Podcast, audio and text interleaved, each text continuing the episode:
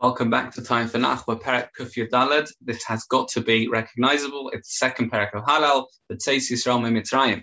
Um, we are talking about us being spiritually elevated when we left Egypt. Nature was overturned, including Yas- the Yam Suf was split.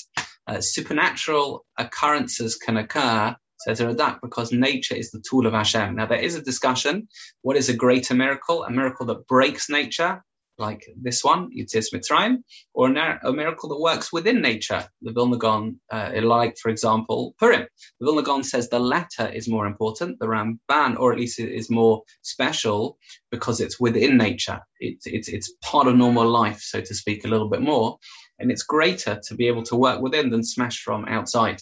Um, of course, when we refer to Hashem, that each is exactly the same. It's not like Hashem needs to expend effort, um, but we can still, so to speak, rank the miracles in terms of what is more meaningful for our lives. The Ramban writes in Parshas Bo, at the end of Parshas Bo, famous Ramban, that the bigger miracles, the what we call the Nisim Guluyim, the open miracles, the ones that smash nature, they are there such that we should recognize Hashem and then see it's His hand that guides us through every event in life the Nisim Han Nistarim, the hidden miracles as well.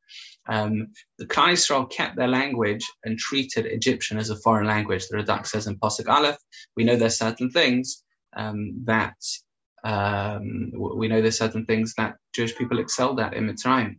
Right? What were those? Shemam, our name, our language, our clothes.